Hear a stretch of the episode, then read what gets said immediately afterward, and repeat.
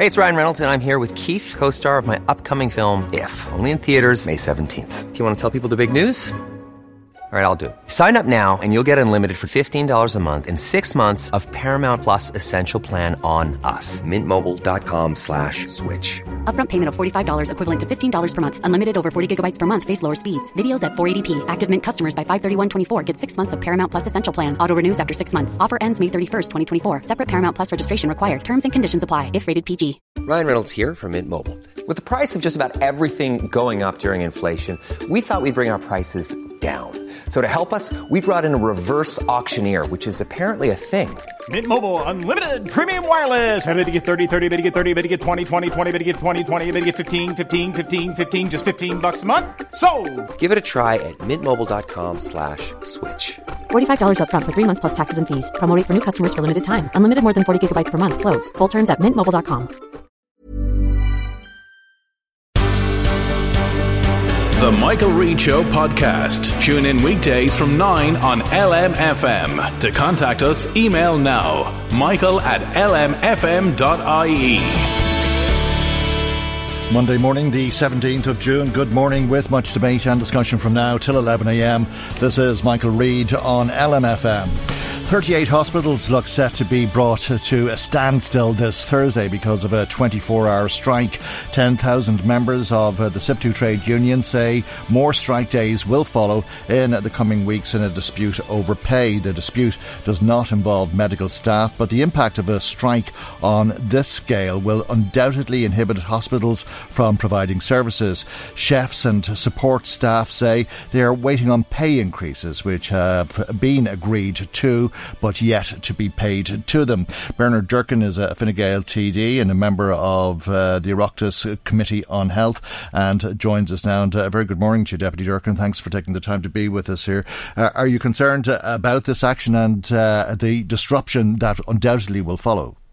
Yes, of course. Uh, morning, Michael, uh, to you and your listeners there. Of course, we're, we're concerned about uh, a possible strike, any disruption in the in the, in the supply of services uh, for patients and the hospital staff themselves is, is something that we are obviously concerned about. The matter is before the WRC at the moment. Hopefully, the negotiations that are, that are taking place will be successful, and I think that's, uh, that there's only little time left, about three days left, within which to reach an agreement. But it is hugely important that agreement is reached for a whole variety of reasons. First of all, to ensure the continuity of services for the patients, for, to ensure the continuity of the services provided by the hospitals, uh, at a time when um, every every element of the services is at full stretch. But uh, agreement on this has been reached, uh, and on a number of, ca- of occasions, uh, the government hasn't honoured uh, its uh, commitment to these pay increases. Well, that's why the, the, the matter is, is, before the WRC in an effort to try to iron out uh, the issues, the outstanding issues, and with the view to ensuring that you know what's always feared in situations like this that knock-on effects don't don't don't don't, don't follow, and that's not at all taken away from from from the merit or otherwise of the issues under consideration. I think the important thing for us to remember now is to try to do everything possible to ensure that the issues are resolved to the satisfaction of all mm. concerned. And that means that, that we don't have an interruption of services. Well, what is your understanding of uh, the outstanding issues? Is it that the government is welching on uh, a commitment uh, that was uh, given to these uh, staff members?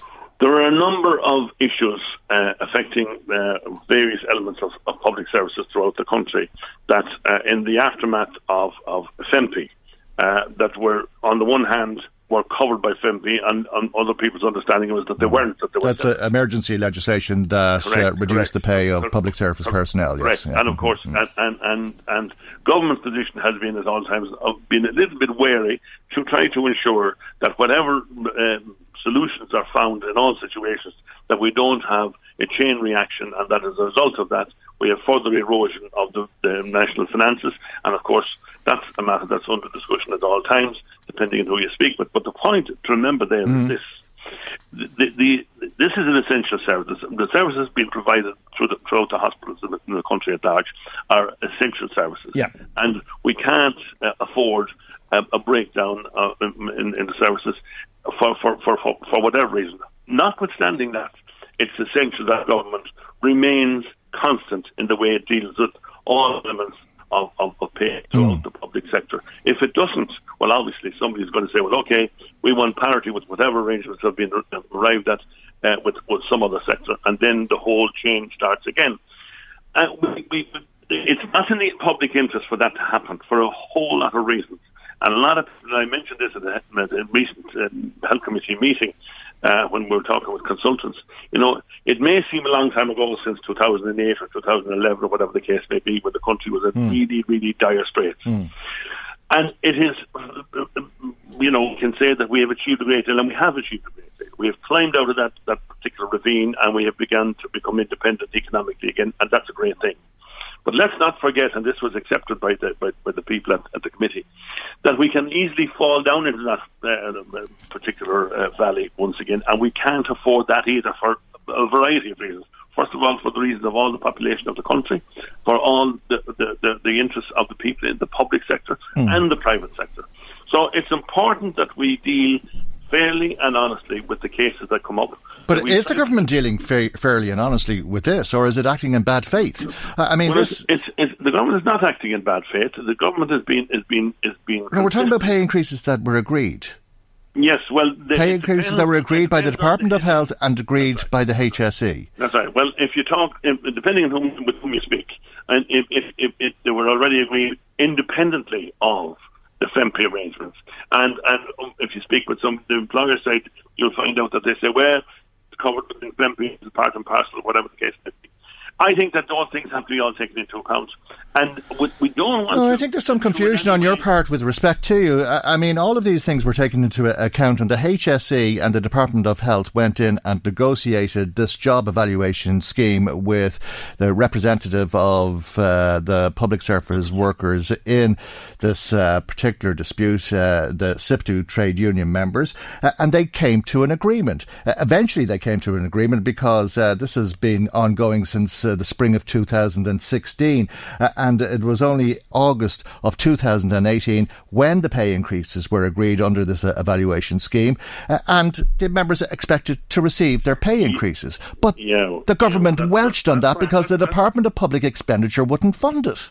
That's right, because the, the Department of Public Expenditure ha- have issues with all pay increases that are independent of what took place at FEMPI, with the exception of those agreed within particular uh, regime. Has the HSE or the Department of Health the authority to come to an agreement of this sort independently of uh, the Department of Public Expenditure? Well, every wage increase or um, alteration or whatever we want to call it is subject to uh, the the the, the um, uh, Uh, falling within the regime of, of, of, the Minister of Finance under under under uh, the, his, his, second guy, uh, his second hat that requires his approval. Re, yes, of course. Uh, well, okay. So so so, so then it's the HSE and the department that acted in bad faith, is it, rather than the government? Well, in bad faith. It just so happens that but, uh, this particular. But these people have been told they're going to get a pay increase by their well, employer. Yes, but subject to obviously subject to the agreement of uh, the Minister for Public Expenditure Reform. Everything, every every single pay, uh, increase in payment or uh, request for an increase in payment goes before that in, in, into that particular heading.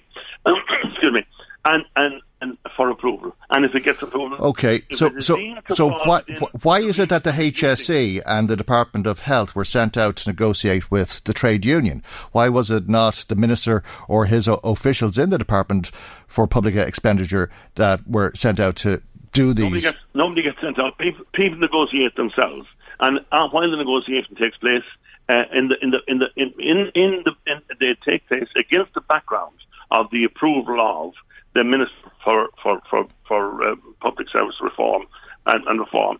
And if, if if it falls within that, obviously it, it's quite okay. But there's an issue here, which is, is, is this, and it is that that the people directly involved feel that their particular situation uh, wasn't catered for. Uh, in in the arrangements made heretofore with all the other agencies, and uh, because of that, it now falls to be discussed with, with, with the WRC. If the WRC three more days within which to do it, I think it's important that we allow them to do that, to, to examine and to exhaust all the avenues that are available to them with a view to achieving a satisfactory solution. And by a satisfactory solution, I mean a satisfactory solution that will meet, insofar as is possible, the, the, the, the requirements of the employers and the employees. Well, what's the uh, requirement of the employer? Because uh, we know that the employees are looking for the pay increases they were promised in August of 2018. That's correct. Don't forget this that we, we that they were promised by their employer last yeah, August. Well, yes, well, the employer, uh, the, uh, the employer, and the employee falls within the sanction of the Minister for Public Service mm. and, and, Reform, and and as such, uh, that department uh, will have to give its approval. It is deemed, obviously, otherwise we wouldn't be in this situation, that it doesn't. And I'm not on one side or the other, which, which is the correct uh, um, interpretation. Mm. What I am saying is this is that it is at this, these discussions are very sensitive stage right now. But you're really asking people to be very patient here. I mean, you were told uh, as a, an employee, look, we'll review this. An independent review was commissioned undoubtedly at some cost. That completed its work. It made its recommendations. The recommendations were accepted by the employer in the shape of the Department of Health uh, and the HSE and by the trade union. Uh, and here we are uh, in June of 2019 and nothing has happened and the people feel forced to walk off the job, to withdraw their labour, uh, and feel as though they're not appreciated. Uh, the trade union representatives have said that they've been told by HSE officials uh, or government party uh, officials uh, that um, they're not not a, a vital part of uh, d- delivering health services. Right. Well, I don't think that there were as such. I think what has happened well, if, if all the porters walk off the job on Thursday, there won't be any health service uh, to talk of it in the hospitals. We, we, well, we're not suggesting that the discussions have concluded yet. The discussions are ongoing now in, in the WRC. And because of that, I think it's important that we give them time. There's only three more days left. I think that if, if, if the issues are important enough uh, to to to to um, be of national importance to bring the services in hospitals mm. to a halt, well then it's important enough to have it discussed for the next three days intensively, focusing on the issues concerned, with a view to coming to a conclusion that is within the re- within reason to, to the satisfaction of both sides. I don't mm. think that's impossible. I think it is entirely possible and plausible, and I think we have to give them time to do that. But is there anything other than uh, fulfilling the commitment to these people that you would consider to be reasonable. They've been told they're to get a, a pay rise. They've been waiting patiently since last August. Uh, and now they're withdrawing their labour, which means that come Thursday, patients in hospital won't be fed because there's no chefs. well, this is not any uh, pay dispute, you know, very often matters get down right down to the wire. And heretofore, uh, the various discussions have taken place. And yes, you're right, recommendations have been made. And yes, it hasn't been concluded yet because there hasn't been agreement on all sides. And as a result of that, uh, and you all know the situation that apply in relation to public health expenditure and, and the reason to keep it under control at all times. So, in, in, in line with that objective, uh, it is entirely feasible and plausible and understandable that the discussions taking place at this moment in the WRC be allowed to conclude uh, without prejudice and so that anything we say, I say, or you say, or anybody else says, in the meantime, it's not going to in any way prejudice the outcome of those discussions. I think they're important discussions, important in themselves, mm. they're important by virtue of the extent to which the effect well, I, I, think the way the WRC works uh, as an independent body, uh, I'm not sure that we could influence its thinking, but uh, I'm sure there's many people listening to us uh, this morning who would believe uh, that when the government speaks, you should be able to take it at, at, its word. And when people believe that the government has said we're going to give you a pay increase and then says, but we're not going to pay for it ourselves, uh, so it's not available to you, that it, that's acting in bad faith. And, and part of that process it, it continues as we speak. And that's why we need to allow the process to continue in the WRC and hopefully as a result of the next three days of intense discussions that a, resolution will be found that allows uh, everybody's interest to be met insofar as can be done. Mm. And if that isn't the case, if the strike goes ahead, uh, what do you think the impact would be for each well, of the 38 hospitals? Yes, I, I, think it would be unfortunate if we have a strike in any sector at the present time. The country is, is attempting to recover. Mm. It's, it's, It seems though that there's no contingency plan. I'm, I'm just losing will your. continue. Hopefully, we will continue. There will. There, there have been strikes in the health services Hmm. before, and and you know we have to cater for those as far as we can.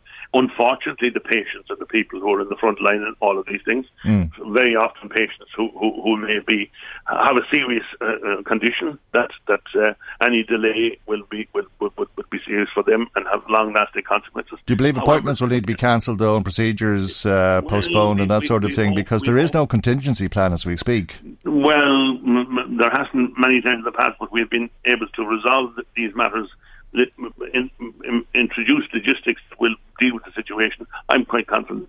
In the event of failure, and I'm not for one moment uh, suggesting that the WRC talks will end in failure, that they're the, the, the, the, the area where the, the debate now stands. And I think we, I don't think we should move to the end and say, well, okay, uh, if this doesn't go right, we have a serious problem. Of course, we have a serious problem.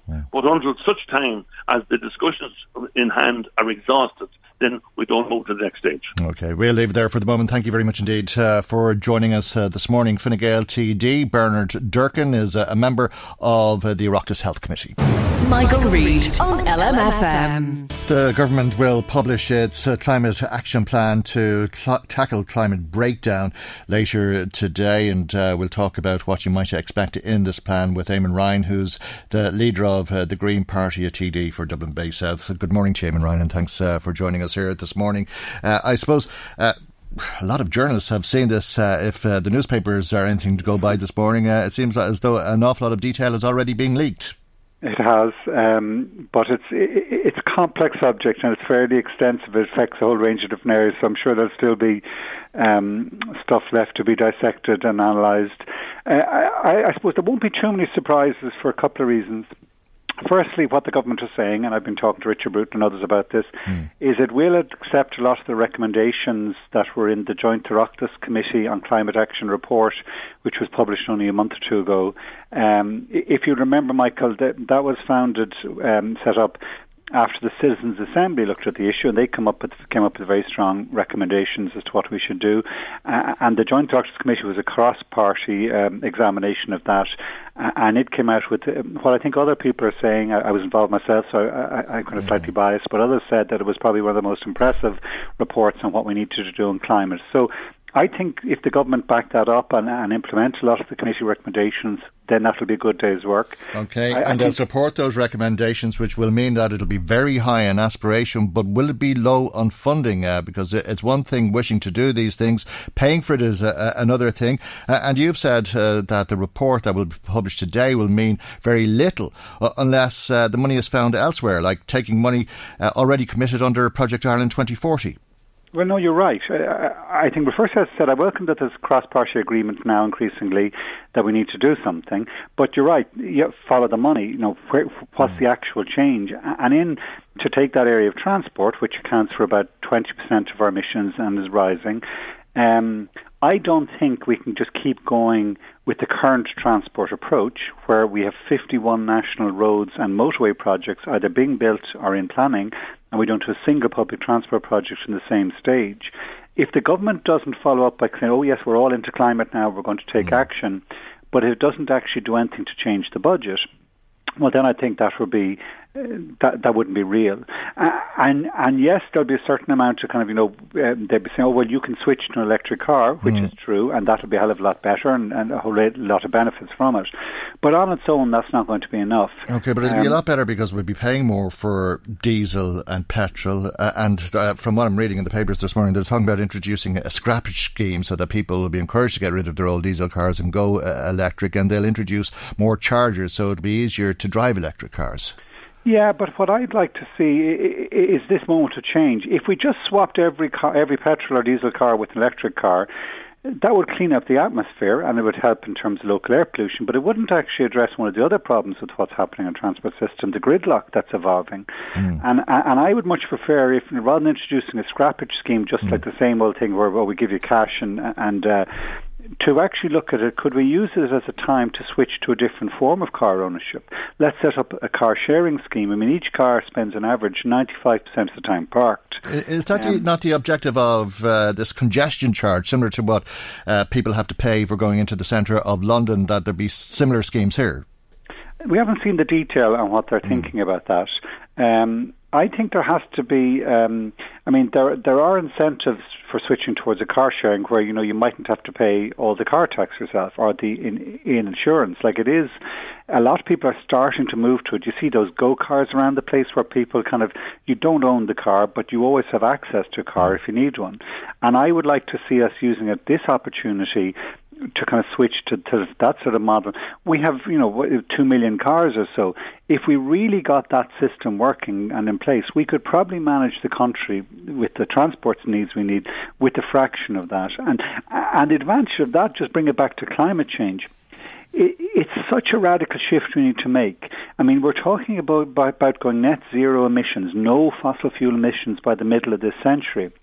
And in truth, then, you also have to look at the amount of products you're using, the kind of the, the, the, the waste systems we mm. have, and just this kind of consumer type culture where you know you buy a car every three years and then you move on, you get another one, and and, and it's actually sitting 95 percent of the time. Yeah. We have to look towards a really efficient economy, and the advantage of that is it actually is a better economy for everyone. We're, we're not going to make this leap if it's just a punitive thing, if it's just kind of um, either a moral signal to people, oh, you have to do the right thing, or else all these different charges to get them to do the right thing.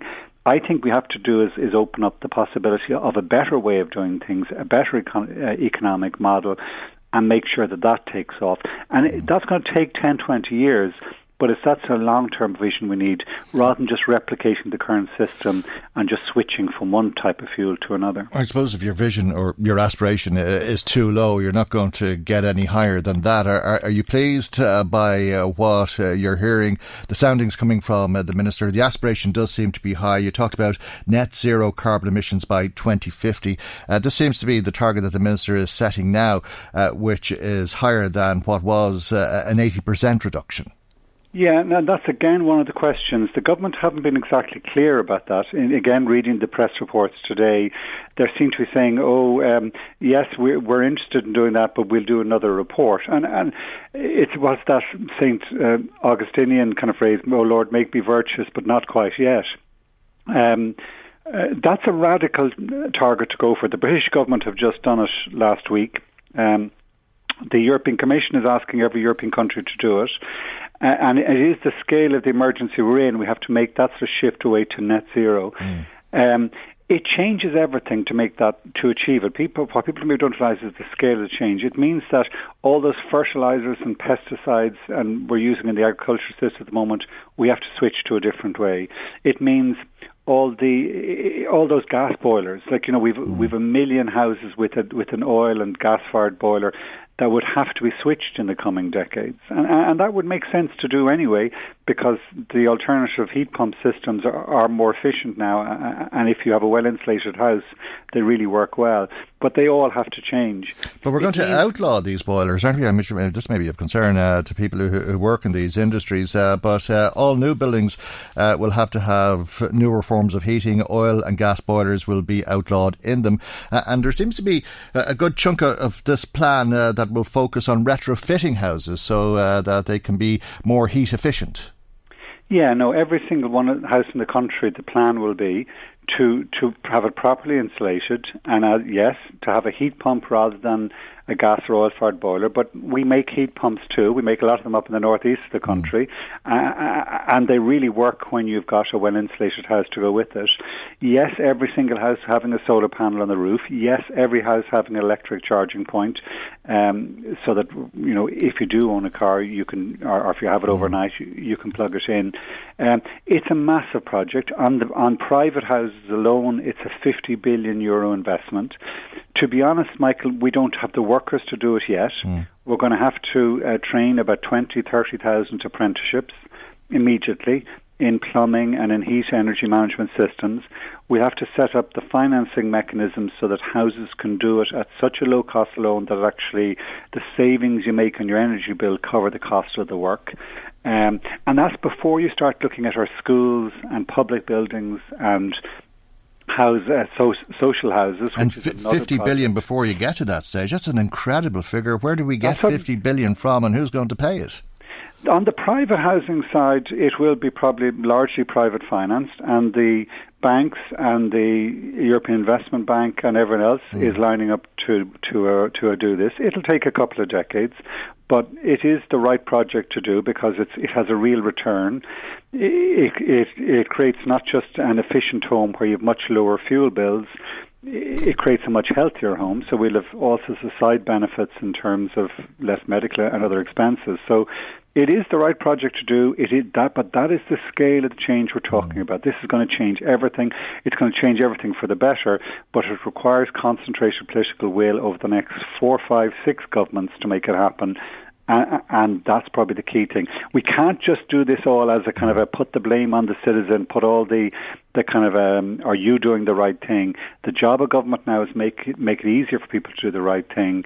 Uh, this plan today is is is is a step in this in that direction. It'll be one of many steps but it is a path I think we're we're well set on now. Uh, and uh, reports uh, this morning uh, that there may be government loans available for people to do this if they can't uh, afford it, uh, and that you'd repay that money by paying more on property tax or higher electricity bills.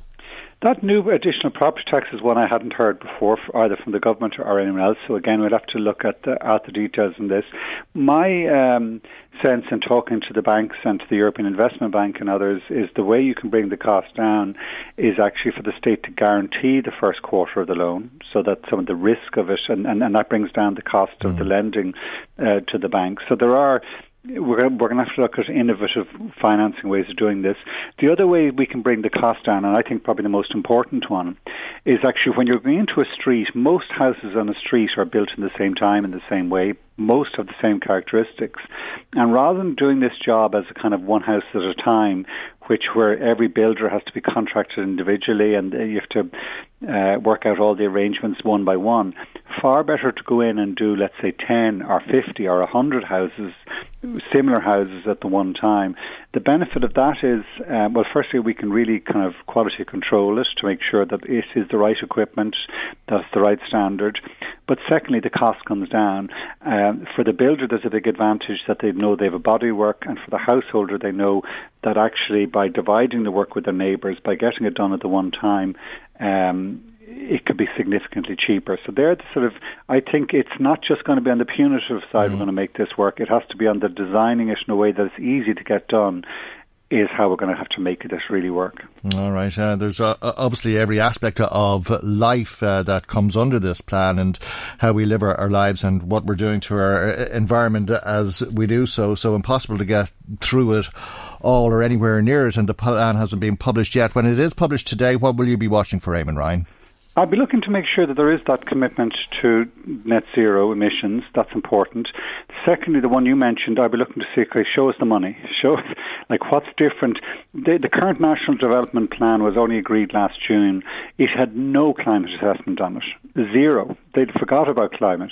And I think Fine Gael have been reluctant so far to say that they will, will have to change the existing national development plan. They will because it won't bring us to where we need to get to. So I'd be looking for some sort of admittance on that. And I think the third thing I'd be really looking for more than anything else, I think, is that the two sectors of transport and agriculture, there has to be acknowledgement that actually it has to change. It's not just replacing electric vehicles or mm. petrol cars with electric vehicles. It should be a chance to change the transport system. And the same in agriculture. It's not just um, feeding calves seaweed in the hope that you know mm. the current system will work with slightly less emissions. I think it has to be a different agricultural system, and as much as anything else, a different agricultural system for Irish farmers because the current system I don't think is serving them well. And the way to uh, reduce the cattle herd. I think yes, we're going to have to, mm. and uh, uh, but hopefully then also get a better price for farmers, mm. so that the cattle we do have uh, are, is traded on a green brand and gets a green premium. At the moment, we're trading on a green premium, but we're selling into international commodity markets. It makes no sense. So I'd, I'd be looking for an acknowledgement of that, that, yet, you know what, we are going to change our ways because the current way isn't working well. Okay, well, look, thank you very much indeed for talking to us uh, this morning. Eamon Ryan is uh, the leader of the Green Party. Michael, Reade on LMFM. The Oireachtas uh, Committee on Education was uh, told last week uh, that it is scandalous uh, to place uh, children on reduced timetables in schools, and that, in fact, what it is is illegally suspending these children from school. Let's talk about this and some other issues with uh, Thomas Byrne, who made those comments. He's Fianna Fáil's education spokesperson and a TD for Meath East. And a very good morning to you, and thanks for coming into us morning, this morning. Uh, t- tell us what these reduced timetables are. It's it's a suspension, but it's not a suspension, is it? Well, I don't think they're considered by schools as a suspension, but I think that the schools now have been informed very clearly by TUSLA that they are. Mm. So what's happening is, in some cases, it's usually the schools would say to do with. Um, health issues or possibly behavioural issues that were related to, to disability issues, uh, where the school says maybe you're only going to do three hours a day or rings a parent to collect the child where there's no particular reason to collect the child other than possibly behaviour. Um, so this is becoming a a feature in the last while. A, a number of colleagues, I know Shane Cassells and Frank mm. O'Rourke and Kildare had come to me earlier this year and late last year about this issue and it, it, turns out as well that the National Council for Special Education is seeing this as more of an issue, not just in Ireland but around the world in fact. Um, and the point I was making uh, at the Education Committee is that we're we're pretty unique in this country that the right to primary education at least is guaranteed in the Constitution. Um, so you mess with that at your peril and you interfere with that at your peril. Um, and I always felt that any kind of informal reduction of the hours uh, that, that children were having at school uh, was certainly not lawful or, or, constitutional. And it turns out that TUSLA agree with me, the Department of Education, Oh, in in writing and on paper agree completely as well. The National Council for Special Education saying they've seen no evidence that it was a benefit, despite a lot of teachers saying that this is a benefit. But the National Council have said no, we haven't seen mm. any evidence that it's a benefit. Um, and and I, I, think and I think the committee will likely uh, report and find that this has to stop. However, it has to stop, but it also we also have to make sure that the resources are there in place for children uh, who may need them, particularly those children with special needs. And a, a child can be put on reduced hours for long periods of times, years. Uh, well, we, we had uh, certainly have had one case, mm-hmm. um, and and we've had one case where where the, the it's going on two years, mm. um, and like that clearly, in my opinion, has to stop and stop very very quickly. And what's happening is that the people who are complaining about this issue are the likes of the As I Am organisation, which is children, uh, mm. Adam Harris, uh, children affected by autism and their families are reporting this. Uh, the Traveller Societies, Bernard mm. Joyce, um, the traveller movement from Kells was was uh, speaking at this as well, uh, and indeed children from the poorer socioeconomic backgrounds are the ones who are most affected by this. Um, so it has to stop. But concomitant with that is that the state has to put the resources in because mm. while I'm saying there's a right to con- a constitutional right to education, mm. there is for every child, so they can't be put home, um, you know, just on a willy nilly or without the proper procedures. But at the same time, the state needs to make sure that the resources are there to ensure that children are able to be in school uh, for the entire of the day and the teachers are able to cope uh, with the if there are mm. difficulties with particular children that they have uh, help and support. But you know, I've been I certainly have got a lot of kickback from some teachers uh, on on Twitter, and t- it's the resources issue they're talking about. And I certainly understand that. But I think that they need to understand as well that the, the, the right to primary education is absolutely fundamental to our society and, and secondary education as well. Mm. Um, and, and, but are, are you denying children the right to their education if another child is disrupting the classroom because there's always been disruptive behaviour and there always will be and the schools have always had uh, a right to use sanctions yeah they have uh, and, no, absolutely it's a right to use sanctions no, and they will suspend children yes. as we know and on occasion they will expel children yes absolutely mm. and that mm. can happen and there's legislative there's procedures for that and mm. that's set down is this an effort by the schools not to suspend children uh, well certainly some teachers are saying that to me um, some teachers quietly, not publicly, mm. some teachers will say to me, "This is this is a way to keep suspensions mm. off the books." This in is the best worst cases, option. In some cases, now in other cases, mm. it is because the the teachers genuinely believe uh, that the children will be better off at home. Mm. Now that is acceptable if it's backed up by psychologist reports or, or, or doctors' reports or mm. whatever. This is the best approach. However, uh, it's not always possible mm. for teachers to have access to psycho- educational mm. psychologists mm. or doctors. So that's obviously a key issue, and that has to be addressed as part of this whole issue. But, but is there a risk of, of, forcing the school's hand, forcing them to expel these children, to send them home permanently, rather than them have reduced hours in the classroom? Well, well you see, the, the problem we have at the moment is that the if you look at the number of children with special needs in the country, um, and children with special needs needs are one one group of people that are affected by this. Okay, so there's about maybe three to five percent of, of children in schools with special needs. But when you look at the number of uh, official expulsions and official Mm. suspensions, you're up in a third of expu- expulsions or suspensions or, or refusal to admit children uh, are actually from uh, are, are concerned children with special needs, Mm. uh, and that's that's a real issue. So the Why issue, is that happening, though? Because for a, a child with special needs, depending on, on uh, the degree of uh, the um, problem that there is, uh, to go to mainstream schools needs a special needs assistant. Uh, Yeah. are, are the assist- assistants not there? Well, the assistants are there. In some cases, it's uh, particular children find them hard to get. But quite frankly, I don't know the reason why uh, children with special needs are disproportionately affected by this. I've had a number of them uh, that I've dealt with in my constituency office, and it's absolutely outrageous what's going on in some cases. But I have to say, Michael, I mean, you, you're obviously asking me the questions here about this today. I've, I found it very difficult to highlight that in the media, and I'm glad that sometimes you have to say things Mm. very dramatically, like I did, and I meant every word that I said at the committee on Mm. Thursday, uh, to, to highlight this and to try, first of all, to put a stop to it, but, but primarily actually to make sure the resources are there so that schools can feel comfortable dealing with all these children. But the point about official suspensions and expulsions is uh, that there are procedures there that schools have to comply with. They have to be Mm. reported. Uh, you have a right of appeal in relation to that. None of that happens with these uh, unofficial uh, reduction of hours. So I think the parents, uh, in some ways, need to have the strength if they feel that they this is not right or not fair. They have to have, have the strength to say no to the school, ask for it in writing uh, from the school, because very often the schools won't give it in writing. But at the same time, I'm going to fight very, very hard to make sure the schools get the resources that they need, whether it's special needs assistance. But but I, I, there's a lot of Mm. special needs assistance out there at the moment. Really, I think the, the bigger focus should now be on the, uh, the special classes, uh, special schools, uh, and, and and making sure that children are able to, to, to get to the right uh, school. Because there's another cohort of kids out there, and I've met them. I think it might have been on your show about it before, who don't have a school place at all uh, because of their particular needs. Uh, so that's something that will have to be addressed. All right, uh, let's talk about sex education in the couple of minutes that we have left. If we can, please. Talks are to take place between department officials and representatives of the Catholic schools. There is some concern about how sex education is being taught in Catholic schools. Is it right for any faith based sex education? Um, the the truth is that sex education in some Catholic schools is done really really well, and that sex education in some non-Catholic schools is done really really badly. So it's not possible to generalise actually as to whether sex education has been done uh, the right way in Catholic Mm. schools or the wrong way. It's, there's some really good examples and some really bad examples in all sectors of the education system.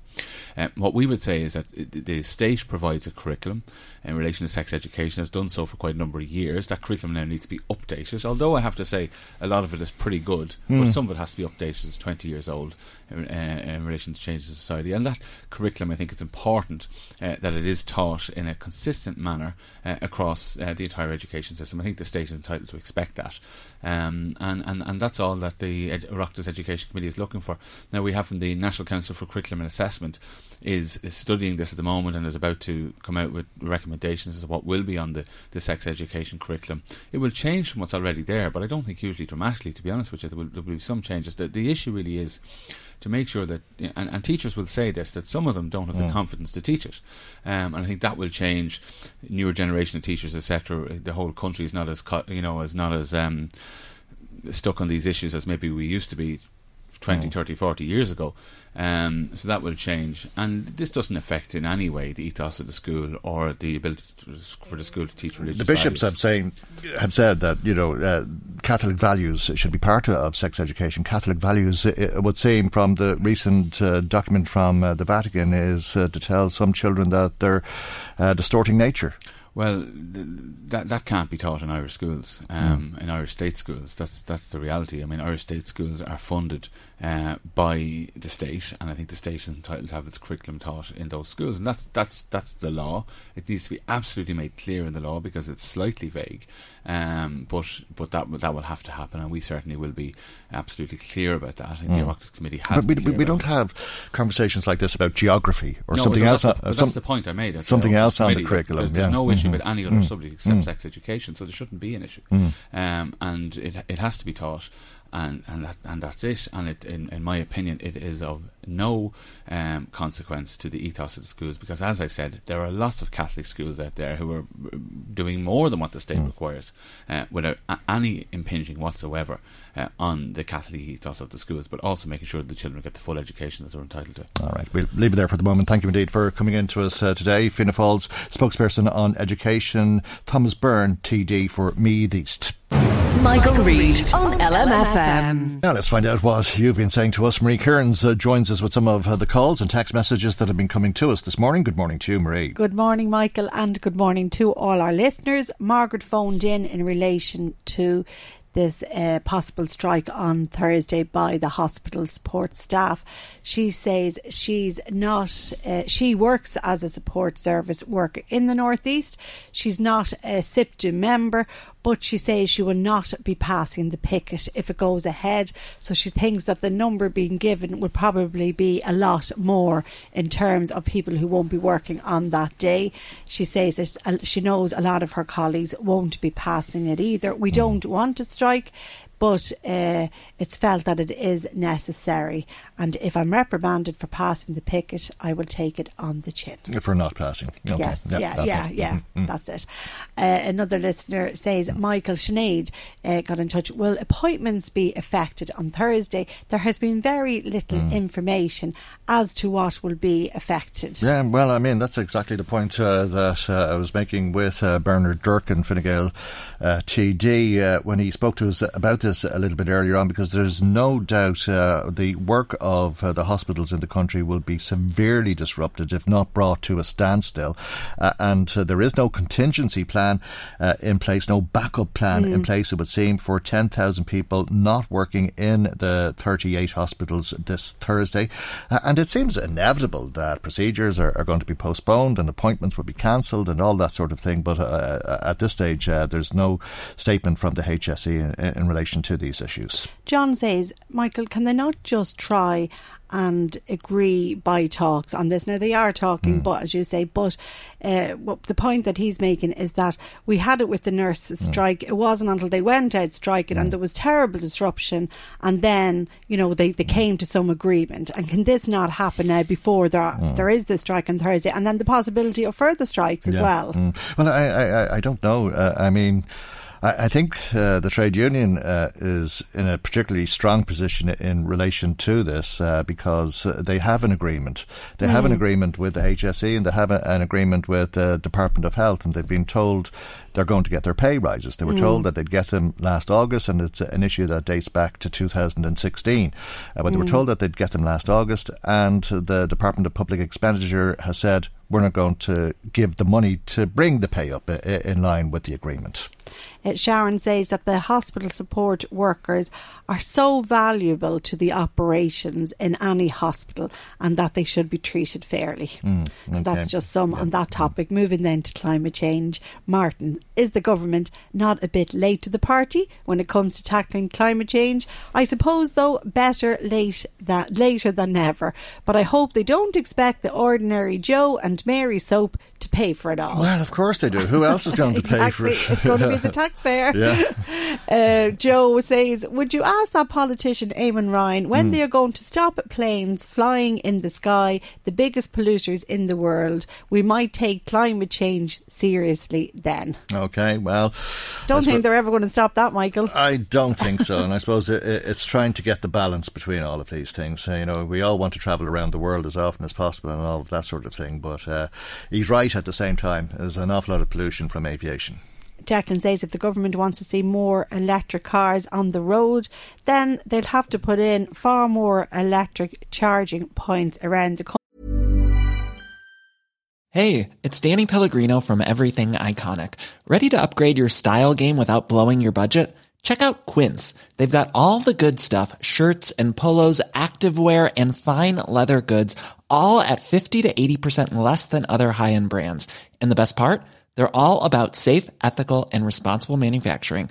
Get that luxury vibe without the luxury price tag. Hit up quince.com slash upgrade for free shipping and 365 day returns on your next order. That's quince.com slash upgrade. There's never been a faster or easier way to start your weight loss journey than with PlushCare PlushCare accepts most insurance plans and gives you online access to board-certified physicians who can prescribe FDA-approved weight loss medications like Wegovy and Zepbound for those who qualify. Take charge of your health and speak with a board-certified physician about a weight loss plan that's right for you. Get started today at plushcare.com slash weight loss. That's plushcare.com slash weight loss. plushcare.com slash weight loss. Many of us have those stubborn pounds that seem impossible to lose, no matter how good we eat or how hard we work out. My solution is PlushCare. PlushCare is a leading telehealth provider with doctors who are there for you day and night to partner with you in your weight loss journey. They can prescribe FDA-approved weight loss medications like Wegovy and Zepbound for those who qualify. Plus, they accept most insurance plans. To get started, visit plushcare.com slash weight loss. That's plushcare.com slash weight loss. Country for it to be feasible Of because course. you can only Mm. go so far yeah, in them. Yeah, it's at the very early stages, and uh, I'm not sure too many people would be too quick to buy an electric car. They did a, a lot of long distance driving. Yeah, I did drive one, you know. Okay. Yeah, I was out in one a couple of years ago. I, I was doing it for Mm. for the job, reporting on it. So it was interesting. Mm. But the charging again, Mm. you could only go so far. I think I went to Kildare and then I had to charge it again to come back to Dublin again. So Mm. yeah. you know, so I can see the point being Yeah. made by Declan. Tommy from Drogheda, listening to Eamon Ryan. Uh, Tommy says he's involved in the meat in- industry, talking about cutting cattle. But sure, it's ordinary humans that cause most of the pollution in this world with our packaging. I do agree with a lot of the points he makes, but what are you going to do about ordinary people, the biggest polluters? Mm, well, yeah, uh, and I suppose it's not one single thing. Uh, I mean, he's right, of course. Uh, people uh, cause an awful lot of pollution. Uh, there's a lot of carbon uh, emitted uh, every time a, a cow belches, uh, Mm. and uh, that's why there's so much focus. Uh, it's the flatulation from the cattle herd uh, that is causing the problems. Jack from Louth. So, are we going to go, do, are we going to do away with oil, gas, coal for heating and cooking? We live in a cold, wet country. What are we to heat or cook with, or are we simply to move to a warmer climate or die? Has Eamon got the answer to that? Says Jack. Well, I think he has. I think we heard it. I mean, there's uh, alternative fuels now available, and solar heating and insulation, meaning that you'll need less, uh, and so on. Uh, and uh, I think the move is to move away from oil and gas. Yes. Moving then to your interview uh, just now with Thomas Byrne, Mm. the Fianna Fáil education spokesperson. If pupils are out, put out of a class because they are misbehaving, it's usually for a very good reason, says this listener. You have to consider that a teacher could have up to 30 students in a class, and unless he or she has control of the class, it's going to be a disaster. Okay. Kathleen phoned in on the same topic, and her point is that if a student is constantly disruptive in a class, it affects the other students. Mm. Do they not deserve to their right to education? Should they not have mm. that without constant interruption? What about their rights? She says she's speaking from experience hmm. that my daughter was in a class with a number of students who just did not want to learn and hmm. constantly made the teacher's life a nightmare.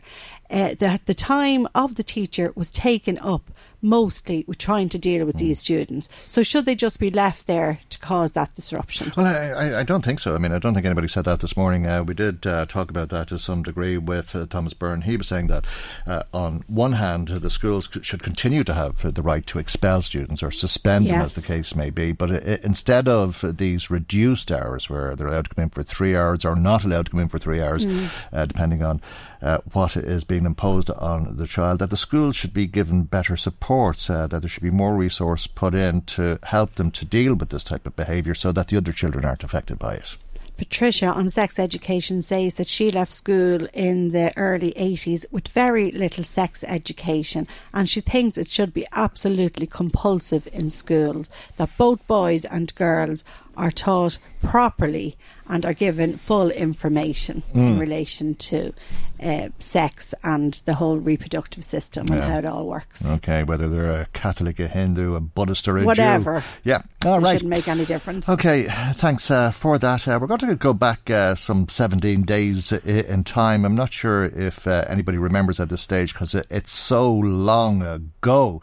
Uh, in fact, uh, we haven't had uh, one of our Fine Gael TDs and me on in that time period. Period either, because uh, it was on the 31st of May that we last spoke to one of the TDs in Meath, and that was Damien English, Junior Minister, and we were speaking to him about a, a number of issues. Uh, but there had been some criticism of Fine Gael for not entering into public debates with the Northeast Pylon Pressure campaign about the North South interconnector. And we asked Damien English about this on the 31st of May, and we'll just remind ourselves of what the Minister had to say now. Uh, Michael, I've said to you numerous occasions, and I've been involved in, and I've debated many, many times uh, on your programme with, with the, the various people yeah. and that as well. And I've, I've no problem doing that when it's appropriate. So, will, will, I, I, well, is it appropriate? Will you will, will, you agree to do that with Pádraig O'Reilly, or that Regina Doherty will do it with Pádraig O'Reilly, I'm, or that Helen McEntee will do it with Pádraig O'Reilly? because we were in a situation going into an election where the group were raising it as a, an election issue, one that they say you and the other ministers in this region are, are responsible for creating, and nobody was available to debate it. A, a, a really incredible situation, Minister, uh, to the minds of most people. Okay, well, Michael, just to, just to be clear in relation to how your program works, you were running a local election. There was a lo- it, in my view, uh, this it was not a local ele- election issue. I got a call once to ask could I go on a program. I, probably quite short notice, to be honest with you. I, and you know, I try to respond when I can. I couldn't on that day. Okay. I, I have a many. Sorry, Michael. Just to be clear here now, I have many on many other occasions come on to the Rachel program. I will do that again in the future. And once you chair it independently, which of course you always do. Okay, so will, will, will, one of the ministers uh, come on the programme over the I'm course sure. of the next week or two to discuss this with Paul I, I said to you, I, I, I, have no problem coming on at, at Great. time we can arrange okay. once we have a proper independent discussion on this. And again, to be clear, uh, please, it's not we look forward to that, Minister. Thank you very much. Yeah, indeed. this is going on a long, long number of years and through many, many different governments as well. And I think you'll recognise I've been on many times and I've never said no to come on when I can do it at proper time. On the brink of an election, though, Minister, it was an important time for somebody out of the I three local ministers to come forward and it didn't happen. I think, Michael, to be fair, if you might check your records, you might just see how much notice I was asked to come on the debate. Right, just check that, please, because you know I do have, and you know I know you understand this. I mean, I do have sometimes my diary's booked up quite a lot. Mm. I think I was asked either the evening before or that morning to come on, and I and I couldn't commit to that. And you know, I've always offered to come on any chance I can. Again, similar to today, I was asked to come on yesterday. I couldn't come on yesterday. So you facilitated me to come on today. That wasn't the offer the last time. So I am always available for debates on any issue I can, okay. once they're fair and logical debates. And I think you know that, to be fair to you. Okay, well, we've uh, checked our, our records uh, since then, and uh, we've uh, a different understanding uh, in terms of uh, the invitation that was put to Minister English at the time to come and discuss the North South interconnector. It was an invitation that was also extended to Regina Doherty and to, to Helen McEntee, and this was on foot of a public meeting that the North East Pylon Pressure Campaign Group were holding uh, in advance of the local elections. The Minister very reasonably there said, uh, well, look, you know, you can't expect me to be available at the drop of a hat, uh, and uh, I'm always available to come on your show. We asked, uh, would one of the ministers be available to come on sometime over the next week or two? Now, that was over two weeks ago. That was two and a half weeks ago on the 31st of May. And none of the Fine Gael TDs, that's Damien English, who we heard from there, Helen McEntee, or Regina Doherty, Doherty have been available to us since. Uh, perhaps that will change in the coming days hopefully, Michael, we'll keep on it. Mm. Uh, to go back to some of the comments then, uh, we were discussing last week uh, the situation regarding Kevin Callan's extra seat and Declan Power is going to be proposed for that seat. And uh, the reason why he didn't offer it to Frank Godfrey was because he didn't want to offer to somebody who had lost a seat. That's right. Yeah. And we had a comment in from Mary who says Frank Godfrey may have lost his seat, but Declan did not win a seat of at any time. If we wanted a Fianna Fáil person in, we would have voted Declan in in the first place. He says he will be independent for this term, but then he will probably get his experience and probably go back to Fianna Fáil. Maybe so, maybe not. I don't know. Mm-hmm. In relation to road deaths, we were also discussing that. Uh, Tony from County Louth says, uh, Michael, it is rarely mentioned by those taking credit for the reduction in road debt figures, but the biggest contributor to that reduced figure is indeed the introduction of the motorway, as opposed to what was only a slightly improved old coach road, such as the main road from Dublin mm-hmm. to Belfast, which claimed many lives every year, yeah, says Tony. Absolutely. Motorways are, are statistically uh, the safest roads that you can drive on, uh, and I think uh, better roads and better cars uh, have led uh, to better road safety. So we'll finish on that one. Okay, thanks for that, and thanks to everybody who has been in touch with us. If you'd like to add to what's been said, as always, we'd love to hear from you. Marie and Maggie are taking calls today, as usual. Our telephone number is 1850 715 958. Michael, Reade on LMFM. Now we're going to talk about uh, the cut to home help hours. Uh, God knows there's been a, a lot of talk, uh, and indeed it has taken up a, a, a lot of time because there's a, lot of concern uh, about how home help hours may not be available in future. In fact, how people may have to pay for home help if uh, they are in need of uh, the service. It's an issue that was raised time and again last week in the Dáil. We'll hear one contribution now from a local local TD and uh, the response from uh, the Taoiseach Leo Varadkar. Here's Peter Fitzpatrick speaking in the Dáil. 17 billion euros, the highest health investment in the, in the history of the state, the government has stated. The HSE welcomed the increase, saying it will, it will greatly assist dealing with year to year rising demands on the healthcare system. Yet we are not looking after our most vulnerable people in society, the elderly and, and disabled. The, HS, the HSE has suspended home help uh, despite more than 6,000 people waiting to assess home help support. The elderly and disabled want to stay at home, want to be close to their friends and family. Uh, Taoiseach, this, to me, this is bad management by the government and also the HSE. This is taxpayers' money. It makes sense to let uh, citizens stay at home and be cared for. Uh, home care does work. Taoiseach, who is accountable? Who is responsible? If this was a private company, heads would roll. Thank Taoiseach. To answer Deputy Fitzpatrick's question, the, um, the, the, HSE is responsible and the HSE is accountable for these matters uh, on, under the Health Acts. There you go. That's uh, the Taoiseach Leo Varadkar responding uh, to independent TD in Louth, Peter Fitzpatrick, who's come into us uh, this morning. And were you surprised by that response? Uh, the HSE is to blame, if you like. Well, Mike, I, I asked him two questions. The first question I asked him was who was responsible, mm. and I asked him what, what, what accountability. And in fairness, the answer he gave me actually really, really, really dropped me.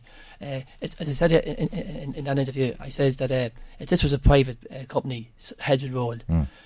the, the, the HSE are spending 17,000 million per year on the HSE, and the HSE has also stated that they were very happy with the allocation of 17 million. I, I have people come to my consistency offices day in, day out these are elderly people. These are people who's living longer, and these are people who've paid taxes and everything else. This government has given commitment that they will look after them. Like I heard Jim Daly, the minister responsible mm. for the elderly people, speaking in, in Northern Ireland there during the week, and and I couldn't believe what actually he said as well. He told me and said, "Oh, it's slightly better than it was last year." Like six thousand three hundred people on the waiting list. These are people who want to go home, live with their loved ones. Mm. These these are people that's actually costing the government an absolute fortune by staying mm. in hospital. Like, like, like any man or woman in the street would know is that it's far cheaper to get people living at home. Like, like if you look at in this country, we've over 200,000 carers who's, pos- who's getting roughly about 230 or 240 euros a week for looking after mm. looking after the loved ones. Michael, they are doing that because they love the people. Like these people like these people want to come home. And as, par- as part of the problem, there's many people who are in hospital who have been discharged. They're clinically discharged. In other words, they're fit to go home, provided the supports are in place, which sometimes would include this type of home help, uh, but would also involve housing adaptations, putting in a, a stair lift or something like that. Uh, and until that happens, they have to stay in hospital at, a, at the cost of about a, a thousand euro a night, and they stay in hospital sometimes for up to six months or even longer. It makes no sense whatsoever. Uh, I was in the little hospital there about three or four weeks ago with my daughter, and I, I, I was looking there, and like, like I'm saying to myself, a lot of people shouldn't even be here. Mm. Like I remember I became a, a TD in, in, in 2011, and I remember getting James Reilly, the minister, down to Dundalk at the time, and I was on with the minister because there's a lot of pressure on me mm. in Dundalk about keeping the Louth County Hospital open. Not, not, not about losing the services back in 2010, but keeping, keeping the hospital open. And if you look at the Louth County Hospital there at the moment, is they've opened up three wards there at the moment. Is they've got over ninety beds. They're looking after palliative care. They're looking mm. after strokes and everything else. And if you look at it too, it's also a step down for the Lourdes Hospital. Mm. There could be I don't know many people in the Louth Hospital. There could be 50, 60 people there at the moment. Is and them people there are down the step. A lot of them people mm. are probably waiting to go home to too. But Andrew says we have to look after our loved ones. But I said it. I basically believe that the HSE is, is very, very disorganised in this end. Do you believe, though, that the HSE is responsible, responsible and uh, accountable, as the Taoiseach told you? Well, uh, first of all, is uh, the, the, the, person who's responsible for it, to me is, is, is Simon Howard, who's the minister. And in fairness to me, like uh, like he should he, he should have his fingers in the pulse now. He should have the right people in the right places. Like I, I always said it, the HSE should be run like a business. Like if, if someone handed you seventeen thousand mm. million to run an organisation, uh, one of the high, probably the, the highest level, Uh, Ireland's one of the leading ones in the world for head per population, the money being spent. There's something drastically wrong. And I'll tell you one thing. Uh, last week in my constituency office, uh, a couple of HSE workers came into me and uh, they're very, very disappointed with the, with the contract that they have from HSE. Uh, what they're doing is they're being contracted there for 35 or 40 hours, but they seem to be spending most of the time sitting around the house, yeah. waiting for the HSE. These are home help workers. These are home help, mm. home help workers that's employed by the mm. HSE. What they're trying to say at the moment is they have to wait for the HSE to ring them mm. and tell them to go A, B, and C, and they're still getting paid. And then when you look at the amount of agency staff that's working in the HSE, like, like to me, it's it's it's it's it's, it's, it's, So when the Taoiseach says we've increased the budget by fifty percent, but I don't think we've increased the service by fifty percent, that's part of the problem, no doubt, that people are being paid to sit at home and not provide the service. Oh, that's, that's what's happening there at the moment, especially, I, I, as I said in my constituency mm. office in the dock last week, a couple of the HSE workers come in and, and they want to walk. Mm. said morale mm. is very, very low. Like, when they go to people's houses, like, a, a family member can only do so much. Mm. You do need someone like like it, it can be embarrassing for uh, your mother or your father that's in ill health, like have have no children, that maybe they bathe them and bath them, and maybe I remember years ago, Mike, and uh, when my mother wasn't well, like like we thought about doing the right thing. And my mother be in the bed, and you'd be trying to you know get her in for a bath. Mm. We'd be doing my mother more damage than that. And like, like she'd be frayed and mm-hmm. her skin and everything else. And like, like, like there's something seriously seriously wrong at the moment. Is and I think like the, mm. to me the, the answer that Taoiseach gave me last week was an absolute disgrace. I think I think I think it's about time he woke up. Like like we. Well, why? What should he have said? Well, I think I think Mike, what he should have said to me was that uh, we we failed. We, we like mm. if he said to me, like, but uh, it's the government who is responsible. Yeah, let's let's call a spade a spade. Is uh, Jim Daly says that the figures are a wee bit lower than last year, mm. but six thousand three hundred people waiting to be discharged, waiting for home help. To me, that's wrong. Mm. And you're not talking about big, massive money, right? You, you might be looking for stair lifts and staircases and, mm-hmm. and this, but most of these people just want maybe the door size has been moved or yep. maybe a bed or something like that. It's, it's not going to cost mm. massive money. And when you go up to these hospitals and you visit these hospitals and you see these elderly people sitting in trolleys for one mm. day, two days, or three days, to me that is totally and utterly wrong. To me, if the government sat and like, like, like, I have a funny feeling. Like the, the bottom line here at the moment is, I think the government is panicking because they don't know how much this children's hospital is going to cost. At the moment, we hear 1.4 billion, we hear 1.7 billion. This is going to be it's going to be over two two billion, and the government's saying themselves, where's the money going to come from? And the, the bottom line is, the money's going to come from uh, cutting back and, and services like the, like the elderly. Mm. Uh, and I suppose uh, sometimes uh, the carer is elderly, that you'd have a, a younger person uh, with a, a, disability, and uh, the older carer doesn't have the strength or energy to be lifting them into baths or whatever the case may be, and that sort of thing. And I think anybody who needs to be in hospital is happy to be in hospital because it feels like the right place to be when you're that sick that you need hospital care. You don't question that in your own mind. But when you don't need to be in hospital and you're in hospital and they've actually discharged you from hospital, it's the most boring place in the world. It has a, a detrimental uh, impact on your confidence and your mental health and all that sort of, stuff. But there's also the cost of it. I mean, the cost of keeping somebody in hospital compared to providing home help, uh, they're worlds apart. It makes no sense. Uh, I'm a TD for the last nine years, and I don't know many times I've been said in your program, your health is your wealth of life. The, the, the, the, the, services that you get from the HSE in hospital is absolutely fantastic. You know, and, and the bottom line is, if a doctor, a consultant, or whoever is come along and say, "Listen, uh, you, you, you, you, you can go home," and and and these people want to go home, and all of a sudden there's these stumbling blocks. I was just reading the report there in the Irish Times by Paul Cullen there recently that he was saying that it's up as far as maybe it could be three and a half to four months. It could be up as far as maybe two years. Like to me, that's an absolute disgrace. And if you look at it, I think the amount of people that die in a hospital per day. I think I heard in your program there last week. There's an average of seven people per day that's dying in our hospitals there. Like like people going in the hospitals and they're old and afraid and they get the medication and all of a sudden mm. they want to go home. Like I know myself being in your own surroundings with your own family and friends is there's a massive, there's a fantastic good feeling in that there, and, and and sometimes a good feeling would actually be probably maybe the best medicine. But I just can't understand what the Taoiseach doing at the moment is. Like, I, I keep saying it again, please don't be, uh, like 17,000 million being spent in the health services. And uh, honestly, it's an absolute joke. Like, as I said here, we've got some of the best business people in this country here, like maybe like some Michael O'Leary, who runs a fantastic And service. i- i- is that 17 billion enough to cover this? Uh, I mean, we've heard uh, the minister talk about introducing a, a fair deal type of scheme for home help where you'll pay for it or pay for it uh, eventually. Is that the way forward, or have we got the money already available to us under that 17 billion? Well, as I said to you there, uh, I, I had two HSE uh, uh, workers coming to see me there last Mm. week in my office, and they were telling me that it's so dysfunctional. They're sitting at home in the house getting paid. Like, that's only two people coming to me there last week. Mm. so it's a question of managing what we have. As I said to you, if this was a private business, Mm. heads will roll. Like, th- there's a mass amount of money being spent on our health system. And I maintain is, James Reilly always said years ago is, uh, the money should follow the patients there at the moment is. The amount of money th- th- th- this government and the HSE are wasting. Like, there's, there's no accountability here. I asked the Taoiseach a simple question. Who's responsible and what accountability at the moment? I have never heard of anyone in the HSE getting sacked. Uh, everything in the HSE, like, and in fairness, uh, the, the frontline staff and uh, are doing a fantastic job. When you get into the system, whether it's X-rays or whether you want a stroke units or they, like the, the services are fantastic, but there's an awful lot of money being wasted. And I, I, guarantee one thing: if we got someone in there to do an audit and the amount of waste that's been done in the HSE, I'll tell you one thing: uh, the heads would definitely roll.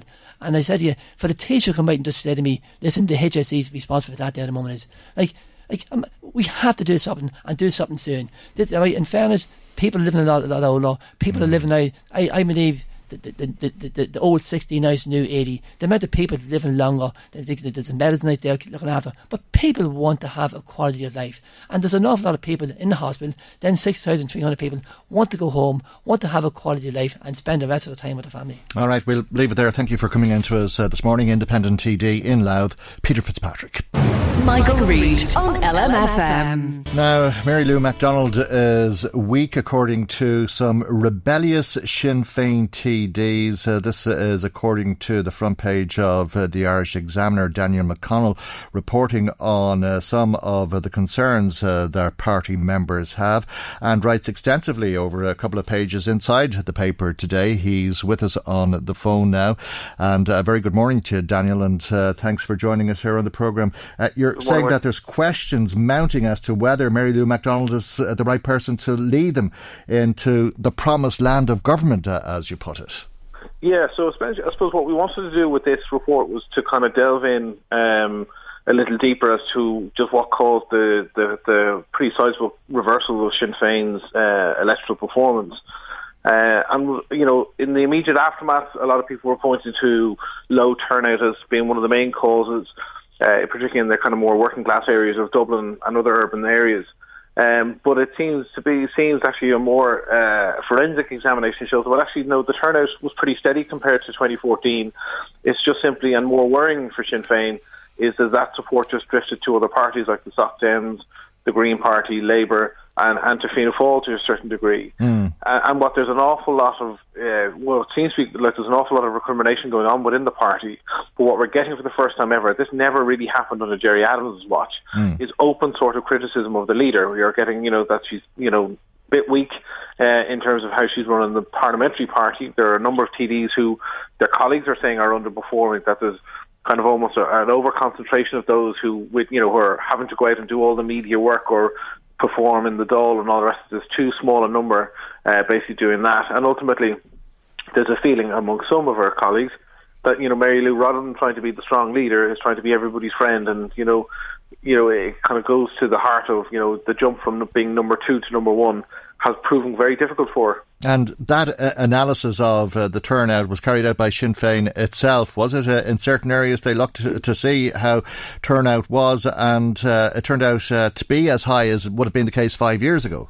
That's it. it. So what we were reflecting is very much what what the sort of mood is like within the party. So you know, you had some of their more organised people basically saying, you know, we've looked at the numbers, we've we've kind of called, you know, uh, we've examined sort of the trends and where the the, the votes went and why we did much worse than we thought we were going to do.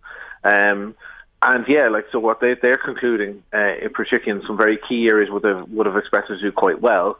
Um, is you know that the the vote just simply drifted away, and you kind of go like so. The party did extremely well in 2014. It got a huge bounce of over 100 seats at, at local level, and obviously picked up the three MEP seats, uh, with Lynn Boylan in particular topping the poll in Dublin, uh, coming from nowhere.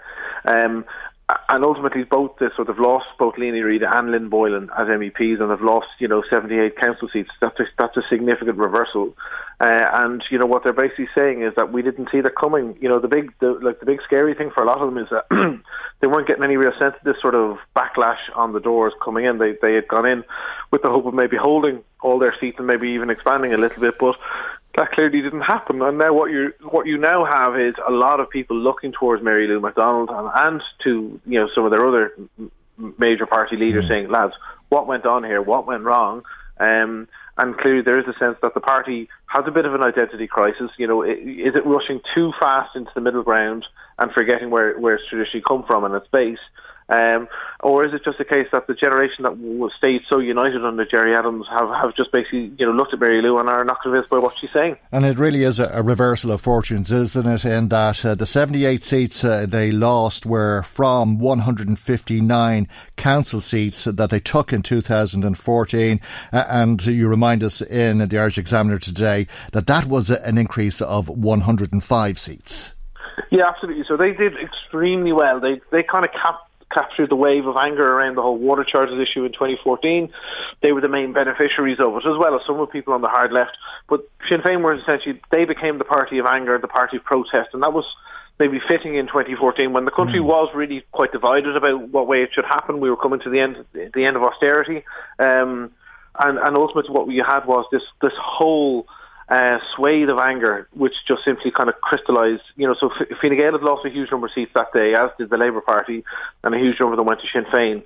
But when you look across the country this time round, a huge number of those seats gained in 2014 have just disappeared and have spread out all over the place. and how much of this do you think has to do with Mary Lou McDonald not being Gerry Adams? Because Gerry Adams is one of uh, the most identifiable politicians on the planet. Without question, there's no doubt about it. But I mean, there was no great surprise that Mary Lou McDonald was going to be his successor. There was no doubt about it that she was going to, you know, be the next leader, particularly in the south. Whatever Michelle O'Neill in the north, mm. and and they knew that Gerry Adams was not going to be around forever. I mean, he was in, he was in situ for 34 years, so you know they could have, without question, they knew that this was going to happen. They had there was always a, a question of how you manage a transition, but the clear evidence from what we've seen and the clear admissions from a lot of the people within Sinn Féin is that they haven't managed the transition well at all. It hasn't gone to plan. Uh, and ultimately, what you're now seeing is rather than them kind of rushing headlong into the middle ground and kind of eating Fianna Fáil up, mm. what you're now seeing is them growing too fast, too quickly, and they've, they're losing a lot of ground on, on, on their left flank. So you're kind of saying, as I said, this is where this question mark of an identity crisis has come in. A lot of people are saying, well, what, what should we be? Are we ready to go into government? Are we, you know, kind of you know, throwing away all our old clothes um, just for that goal of getting into government? And what happens when we do get into government? What sort of party will we be then? So it, it's very interesting to see this happen, Mike, because for so long, since they started their march in '97 when Ó Caoláin came into the Dáil as an only TD, as an only TD then at that stage, mm. Sinn Féin has been very much on the march. And this time is, you know, between if you take the presidential election campaign last time round and now the local and Europeans, this is the full full scale um, reversal of fortune for Sinn Féin since since 1997, and um, you know while they may have had the odd wobble or two, you know Mary Lou McDonald mm. losing her MEP seat in 2009. Um, you know, a couple of TDs and MEPs losing their seats along the way. This is the first real setback the party has had. And the big danger they have now is that you know we're facing into a general election in the short to medium term. Yes, it's probably likely not going to happen now until mm. next year. Um, but what you're seeing is that they have an awful lot of work to do in order to turn around their fortunes. Because otherwise, they stand to lose almost half their Dáil seats, you know, as things yeah. stand at the moment. Well, that 7% drop to 12 yesterday uh, will certainly uh, be a, a, rude awakening for anybody uh, who's uh, not been paying attention. Uh, you've been looking at this very closely, obviously, and your report in the Irish Examiner is very detailed today, Daniel. There's a couple of people uh, that you mention on a couple of occasions, David Cullinane and Louise O'Reilly.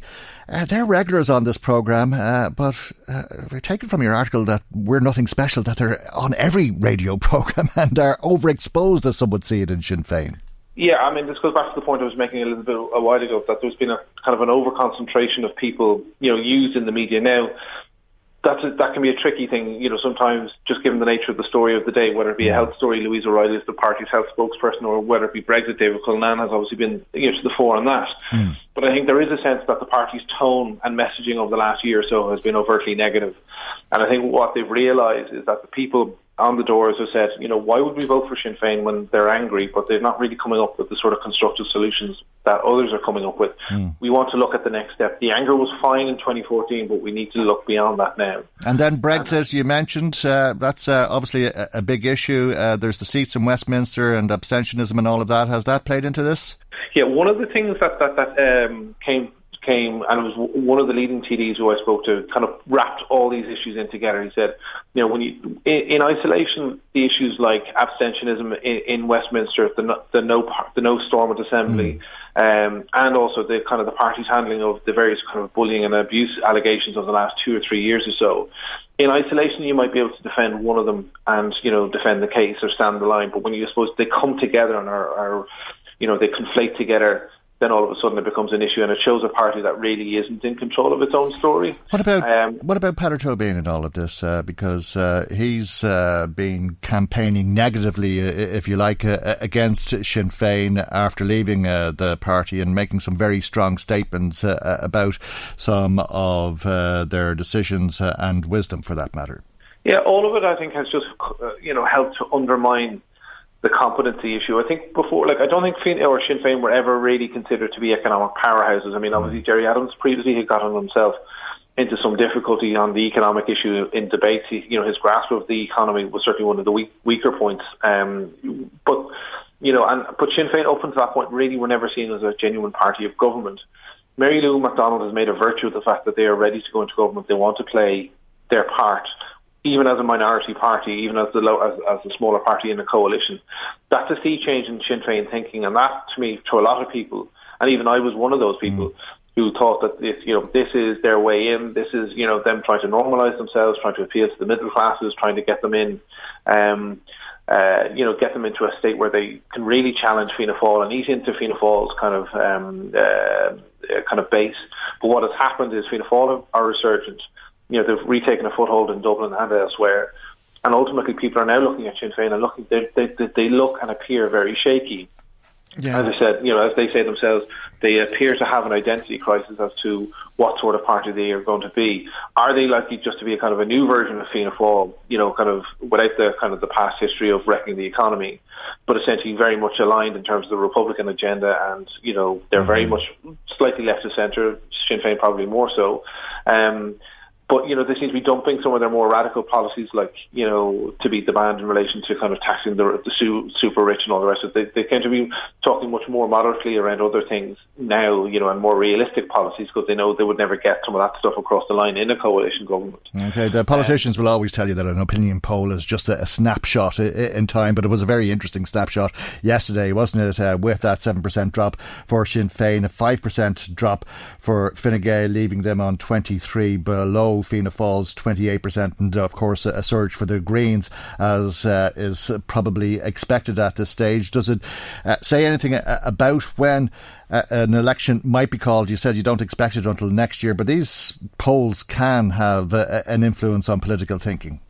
They certainly can, and I, I think you're absolutely right that one poll in isolation can't be deemed to be definitive or um, make or break. But I think if you're looking at a trend over, say, a six month period, um, then then I think you know people will start making decisions in relation to that. Mm. I think if you're a Fine Gael, you know, let's just think back. I was probably on your show this time last year, Mike, mm. and, and, just saying, you know, Fine Gael had an eight or nine point lead over Fianna Fáil. You know, Leo Varadkar was the most popular leader in the country.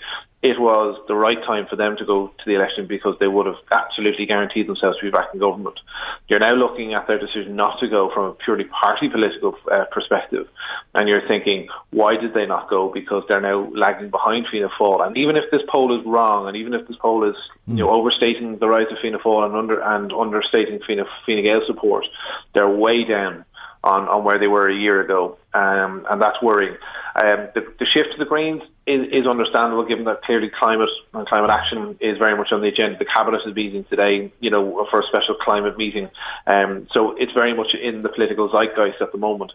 The big question, and any anyone who will have in relation to the green agenda, is do they have the candidate support and the network to capitalise on a 20% vote or an 11% vote in Dublin?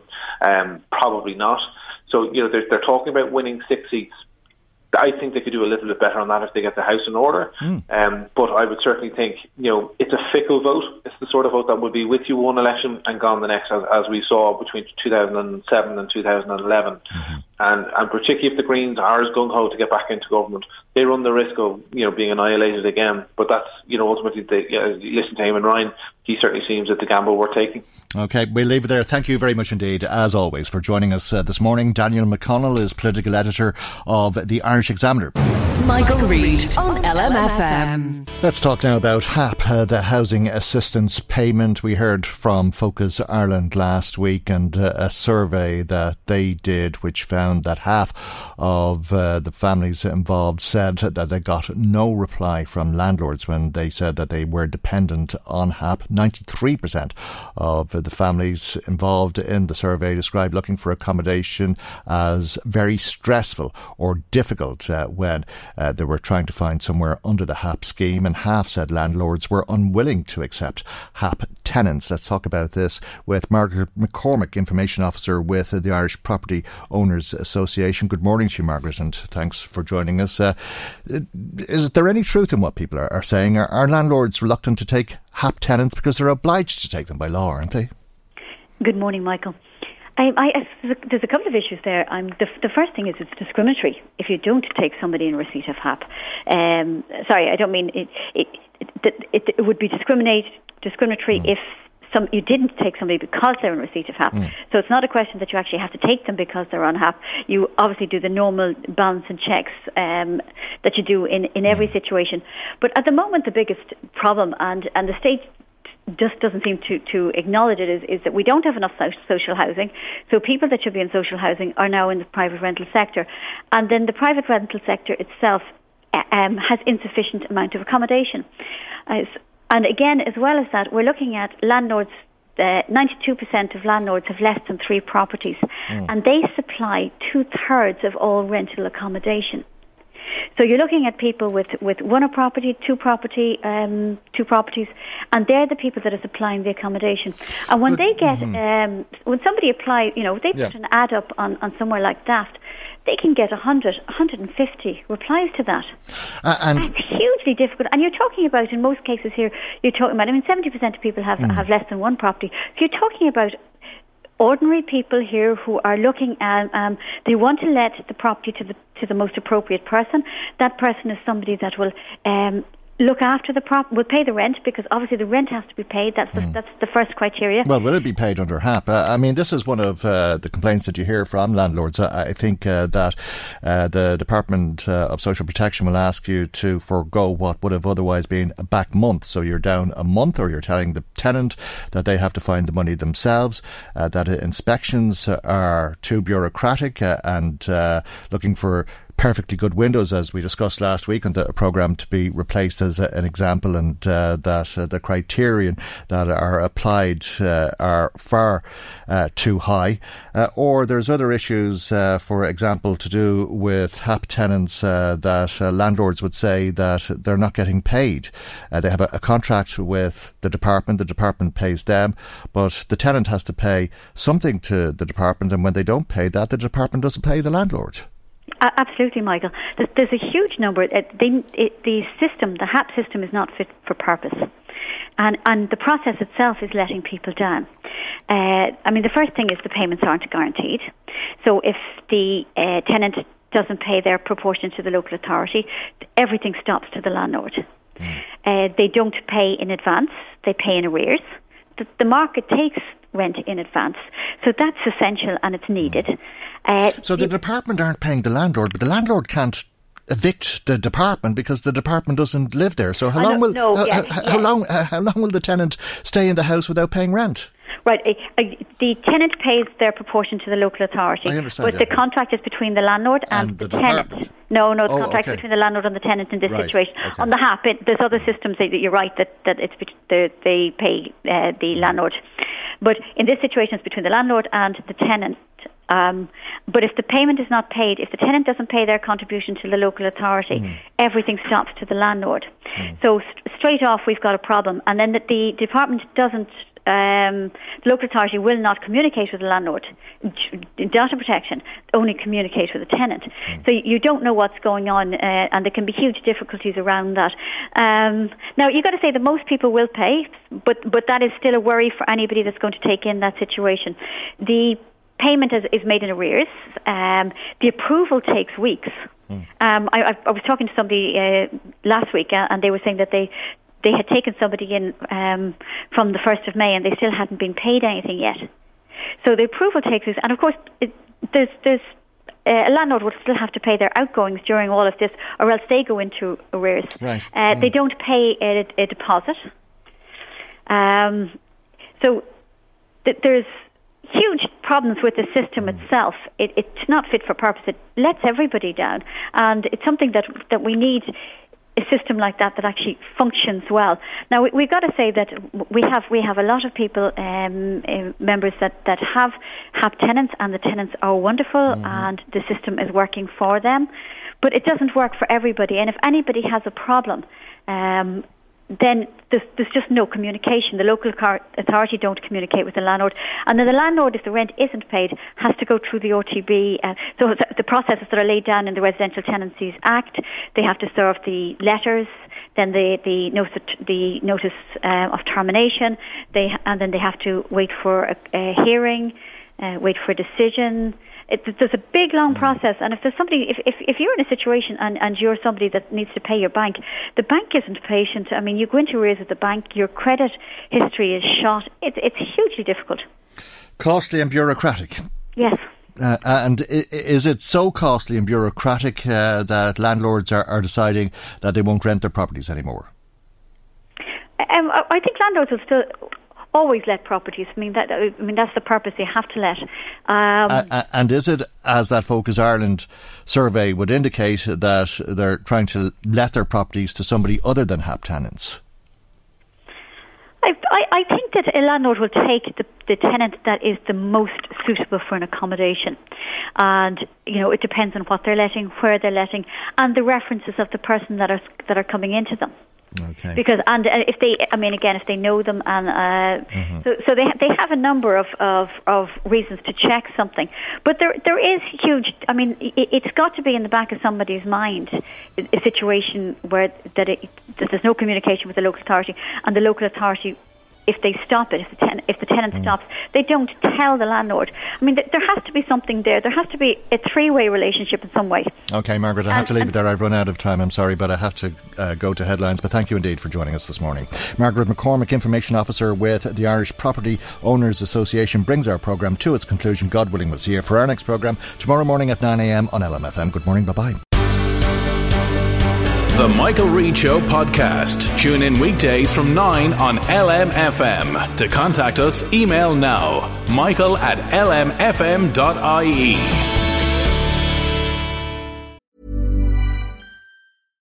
Hi, I'm Daniel, founder of Pretty Litter. Cats and cat owners deserve better than any old fashioned litter. That's why I teamed up with scientists and veterinarians to create Pretty Litter. Its innovative crystal formula has superior odor control and weighs up to 80% less than clay litter. Pretty Litter even monitors health by changing colors to help detect early signs of potential illness. It's the world's smartest kitty litter. Go to prettylitter.com and use code ACAST for 20% off your first order and a free cat toy. Terms and conditions apply. See site for details. When you make decisions for your company, you look for the no-brainers. If you have a lot of mailing to do, stamps.com is the ultimate no-brainer. Use the stamps.com mobile app to mail everything you need to keep your business running with up to 89% off USPS and UPS. Make the same no-brainer decision as over 1 million other businesses with stamps.com. Use code PROGRAM for a special offer. That's stamps.com, code PROGRAM.